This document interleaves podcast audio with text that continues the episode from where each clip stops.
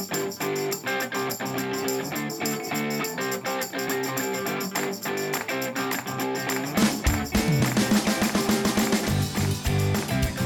donc bien le bonjour à toutes et à tous, il est l'heure d'un nouvel épisode de la rubrique Comment ça marche?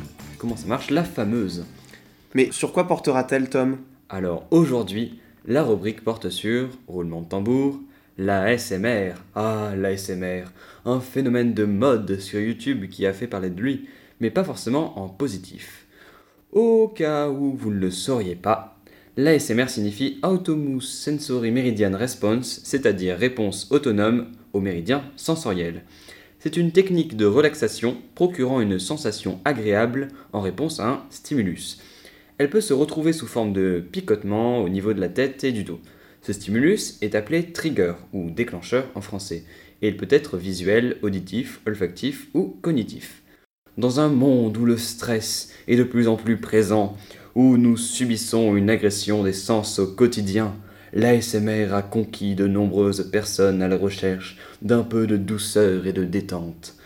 L'ASMR est également très utilisé dans le but de s'endormir, car certains ont beaucoup de mal à trouver le sommeil, notamment à cause des écrans. Mais, dis-moi, Tom, pourrais-tu nous donner des exemples de triggers? Les triggers sont vraiment variés. En fait, il existe des triggers auditifs, donc les plus connus, mais aussi des triggers visuels qui peuvent s'apparenter à des massages des yeux.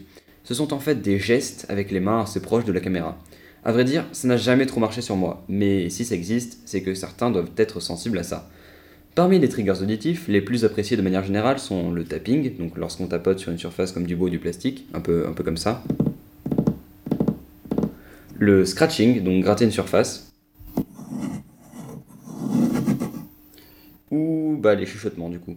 Après, on retrouve des vidéos de roleplay dans lesquelles la personne qui vous parle va faire comme si vous étiez dans un salon de coiffure par exemple. Donc c'est le roleplay coiffeur. Pour ma part, je dois avouer que je suis particulièrement fan des bruits de scotch. Donc voilà, la petite anecdote, c'est que j'ai écouté euh, ça en écrivant la rubrique hein, du coup. Et qu'est-ce que tu me conseillerais comme vidéo si je devais aller essayer? Alors, il faut savoir qu'il existe de très nombreuses chaînes d'ASMR. La plus connue est ASMR Darling. Elle est actuellement à 1,5 million d'abonnés, donc c'est quand même un bon chiffre. Sa vidéo la plus connue est arrivée à 23 millions de vues, ce qui est assez énorme.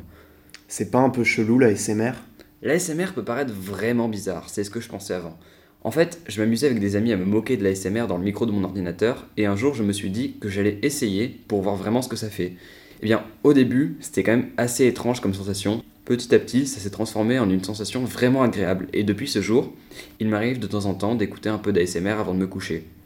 Donc tout ça pour dire, laissez vos préjugés de côté, ce ne sont pas que des bruits de bouche et de mastication étranges.